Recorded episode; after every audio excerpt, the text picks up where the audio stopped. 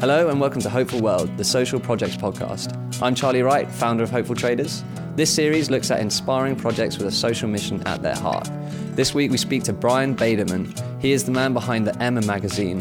Emma magazine is a collaboration with residents at a North London hostel, Arlington House.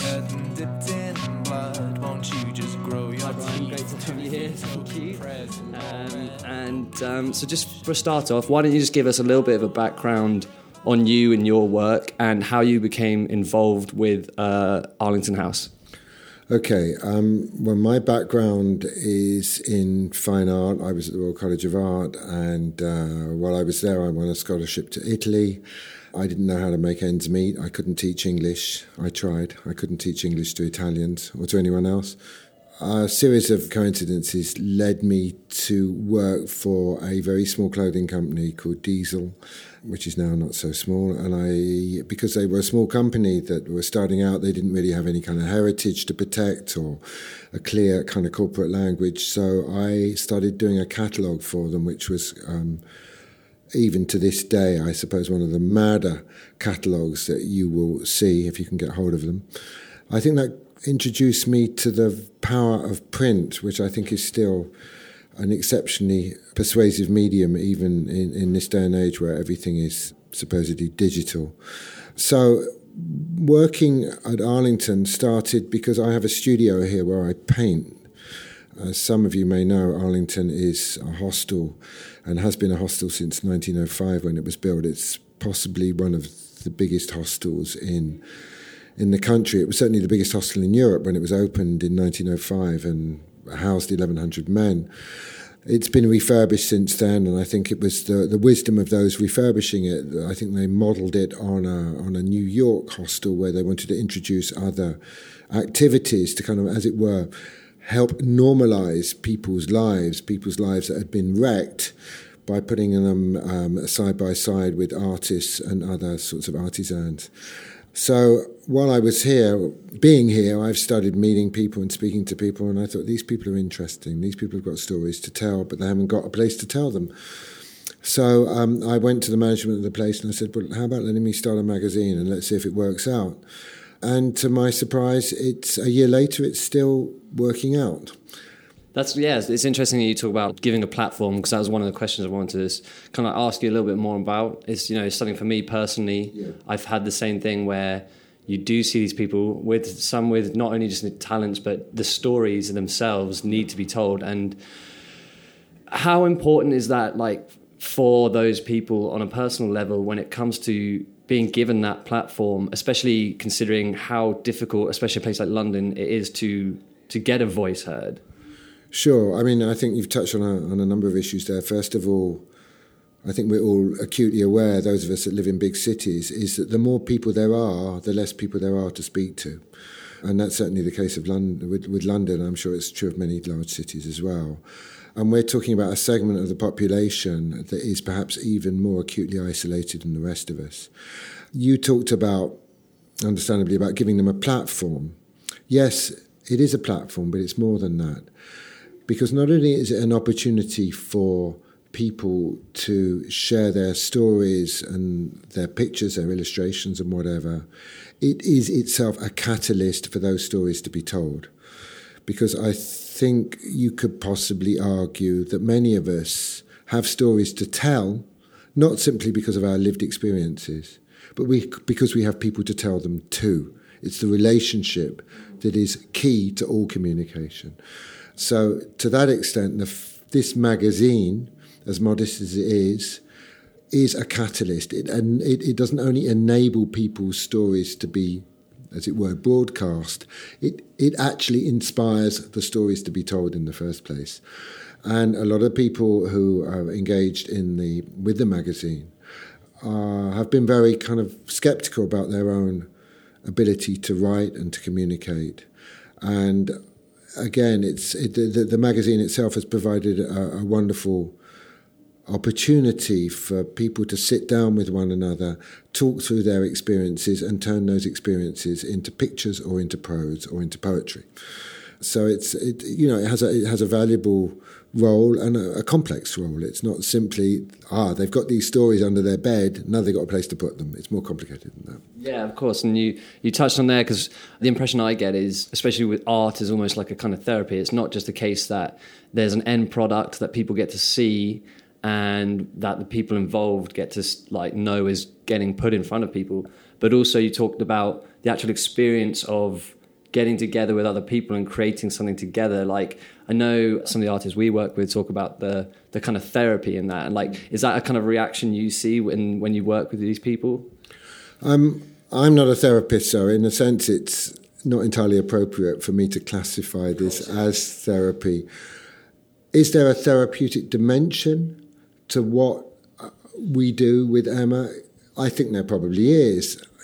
If therapeutic means helping people to feel better about themselves, then, I think this is one possible contribution to that. I think the fact that there is a place to come and speak about experiences, there is a place to explore experiences in words and pictures, and there is an opportunity for those words and pictures to be shared with people out in the world, as it were, is of great value to people, to all people, not just people who have been homeless, but perhaps particularly for people who are homeless. Yeah, of course. So maybe therapy, maybe it's a little bit too narrow defining a word. The fact is, I think, especially with homelessness and other issues as such, people are always looking to some sort of end result. But just anything that someone can do and how it makes their day enjoyable and stimulating, I guess, is good for anyone, whether you're going through issues. That's not to do with just people from Arlington House, that's people generally, I suppose. I agree with you.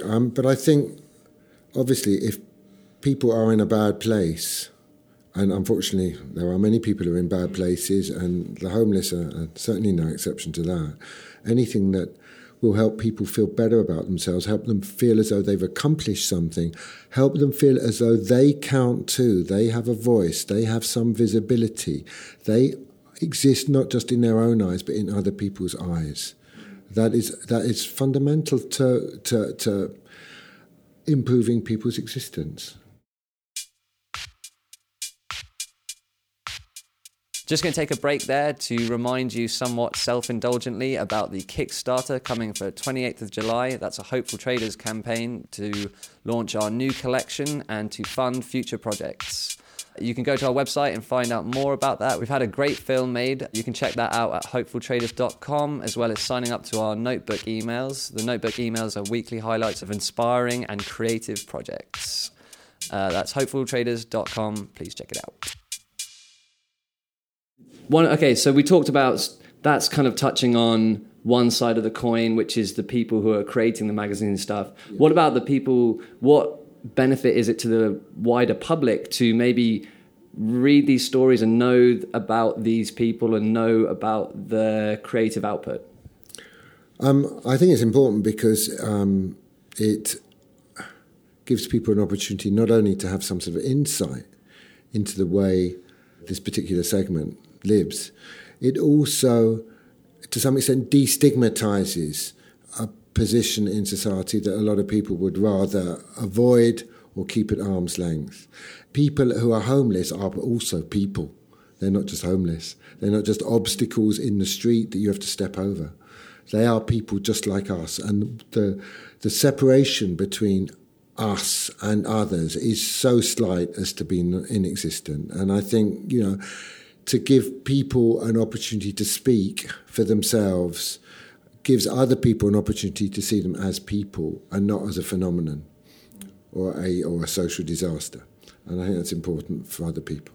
Yeah, for sure. I've had so many discussions just about the word homeless in itself because it becomes such a marginalisation. And it's a category, yeah. The minute you put any group of people or any experience into a drawer, you can categorise it, then you don't have to think about it anymore. That's what it is. That's all I need to know about it. Whereas hopefully a magazine, and I'm sure there are other initiatives that can do this equally well, if not better, but a magazine in this instance repersonalises people that are normally considered to just form part of a category. And I think I think that's, if you're going to use the word therapeutic, that's therapeutic for those of us who are not homeless as well, because we need to realise that there's nothing significant that separates us from them, except maybe a few more opportunities that we had that they didn't have, and maybe slightly better parenting.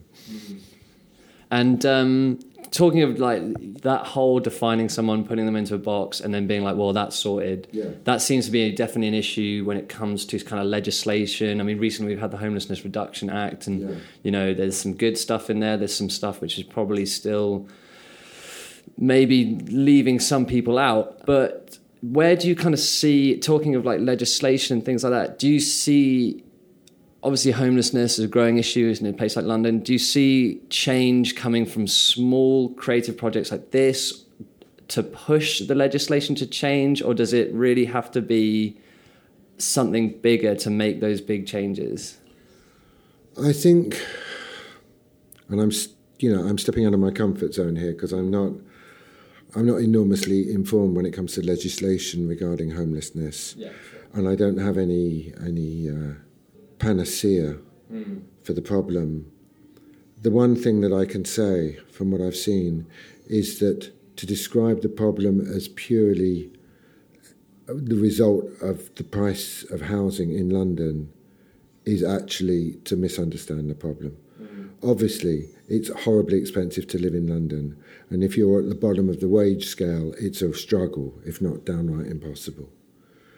But the actual factor that pushes someone over the line into homelessness, the factors that push someone are complex. They're not purely economic. Yeah, I'm sort of glad actually you answered it that way, because it's easy to kind of sit there and make comments about what the government is and isn't doing in homelessness, but at the end of the day, like, same as me, I'm not an authority on homelessness at all, and I think one of the troubles is that I don't think anyone really, it's such a wide, varying issue that I don't think really anyone is. I think that's the only thing that you can confidently say. Sure. Also, I would add that because it's almost characteristic that many homeless people don't even have a voice, that they're not listened to by politicians either. They're not an important part of their constituency. Yeah, of course. So who are they? By doing, it's almost tantamount to, well, we'll clean up the city a bit. Yeah. Because there's human refuse lying on the streets and people feel uncomfortable about it. And at Christmas time, everybody gets a bit kind of weepy about it. But for the most part, it's seen not much more than kind of an inconvenience than a deeply human problem.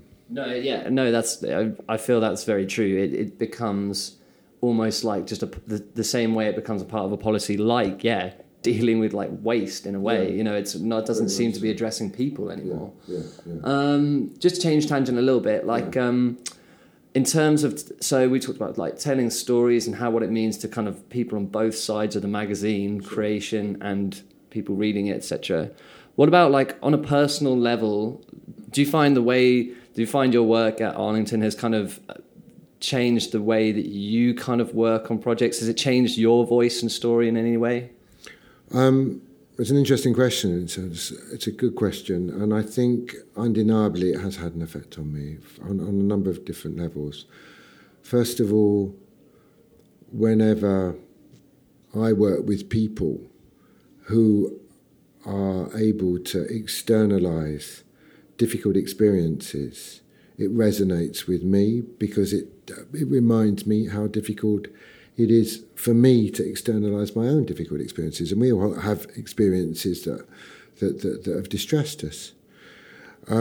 It's also affected me insofar as I too, as you mentioned earlier, I too had no intimate knowledge of people who had experienced homelessness and severe mental problems, which may in some cases lead to homelessness as well. So it's been informative. I also someone else was pointing out the other day this in the studio where the work for Emma, some of the work for Emma is done, and that is that because many of the people that contribute to Emma have not had the good fortune or misfortune to go to art school or to go to college, when they have something to say, they say it in a way that is so direct and spontaneous And that's a lesson to people like myself who, to some extent, have been ruined by being overeducated. Yeah, I remember who said it. I hate ever quoting people without attributing it to them. There's a graphic design couple that I know who are very much on the edge of, on the creative edge, called Mike and Rebecca, and they pointed this out to me, and I completely subscribe to that point of view. Yeah, I'm glad actually you kind of moved towards that whole thing about how not having a conventional education can actually give maybe like a completely different and potentially more interesting point of view. And to what extent do you see kind of the experiences of people at Arlington House reflected in their work? Is it quite like an obvious manifestation in the kind of their creative output? Okay, that's again a very interesting question. The difficulty in answering it is it's a general question, and obviously everybody's going to be different. I think the fact that they are largely sort of self-taught or untutored when it comes to writing or illustration, painting, gives their work a certain kind of freshness that, to some extent, we in the business, I suppose, associate with outsider art. To that extent, you know, that's quite often uniform. But I also see, as for many of them, you know, art and expressing themselves through writing as well is a new departure. And some of the people I've worked with have gotten enormously excited about the potential of working in a medium that they have no experience of. And it's very rare for us as adults, once we're 20, 25, 30, to discover something we've never done before through which we can genuinely thrive. There is, for instance, one person down there who's been writing on and off for quite a long time, writes beautiful poetry. And this person only recently discovered painting. And they wanted to be down there all the time. Unfortunately, the studio is not open all the time. But every moment they can be down there, they are painting. To see someone who has discovered that painting can release such joy and spontaneity, an adult that is, not a child, is a very, very emotional thing to see. Yeah, wow, great answer. Brian, thank you so much for talking to me about Emma. I think it's an amazing project, and I look forward to the continuation of Emma and seeing it out there. Where can people see Emma or any of the product out of it? That's, again, you're full of good questions. That's another good question. Emma was printed very kindly by a printer called Park Communications for nothing. The last three issues, that's issues 8, 9, and 10. And there was a very limited print run. At the moment, it's available at a store in Clerkenwell, trendy magazine store, a great magazine store called Mag Culture. You have to look that up to see where it is. I can't remember where it is. St. John Street, I think. It's also available in Waterstones in Camden Town. At the moment, those are the only two places. Hopefully, in a couple of months, in July, we'll be printing several more issues, providing the printer is... continues to be well disposed towards us. And at that point, I want to print more and find different places or find additional places to put them. So if anybody's got any ideas or anybody wants copies or could suggest where to put them, I'm more than happy to hear from you. And anyone interested more has their own questions, feel free to forward to me at charlie@hopefultraders.com, and we can put you in touch with Brian if maybe you want to talk about publications and stuff. Londoners, I urge you to seek it out. Thank you so much, Brian. It's been great chatting to you. Thank you.